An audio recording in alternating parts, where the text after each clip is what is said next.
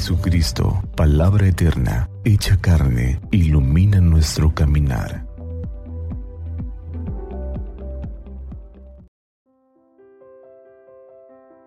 Miércoles de la doceava semana del tiempo ordinario.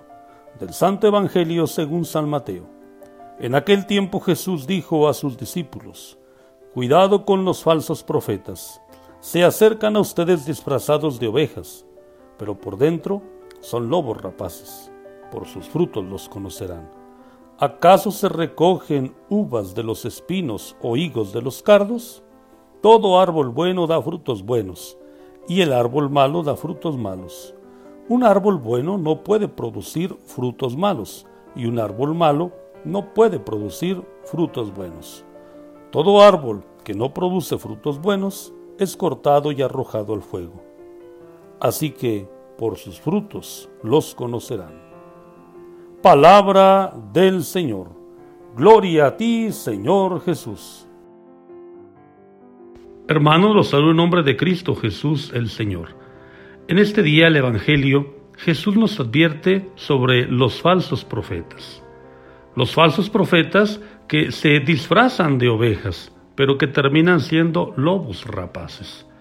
En el Antiguo Testamento, Jeremías, Isaías, Miqueas, nos hablan de estos falsos profetas.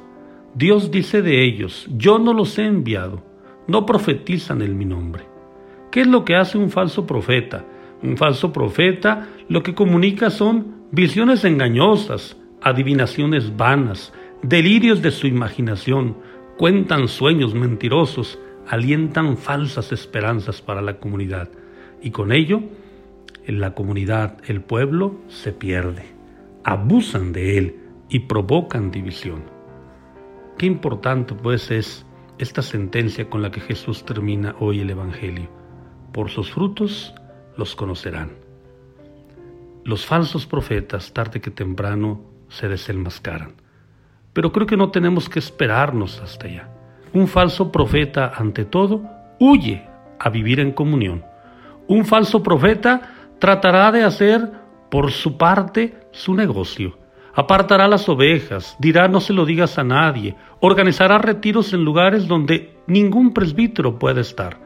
Un falso profeta sabe que sus palabras serán puestas en evidencia como engañosas cuando alguien que ha sido elegido por la comunidad, cuando alguien que ha recibido la imposición de manos de un obispo para apacentar al pueblo, lo escuche un falso profeta hoy divide la comunidad. ¿Cuántos cristianos se acercan a nosotros, los sacerdotes, diciéndonos, oiga, ¿y si es cierto que es pecado comulgar en la mano? Oiga, y esta revelación privada me dijeron que fuéramos a tal lugar que porque hay una persona a la que Dios le habla. Qué triste. De verdad que el pueblo se pierde cuando no hay conocimiento, cuando no hay el conocimiento del Dios verdadero, pero ante todo cuando no hay una vida de comunidad.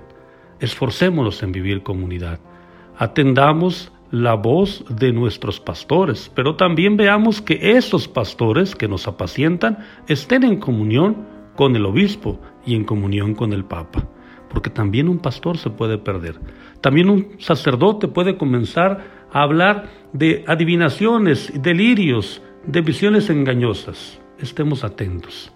Que Santa María de Guadalupe, nuestra Madre, nos cubra con su manto y nos tenga en su regazo, y que iluminados por la palabra del Señor tengamos un día lleno de bendiciones.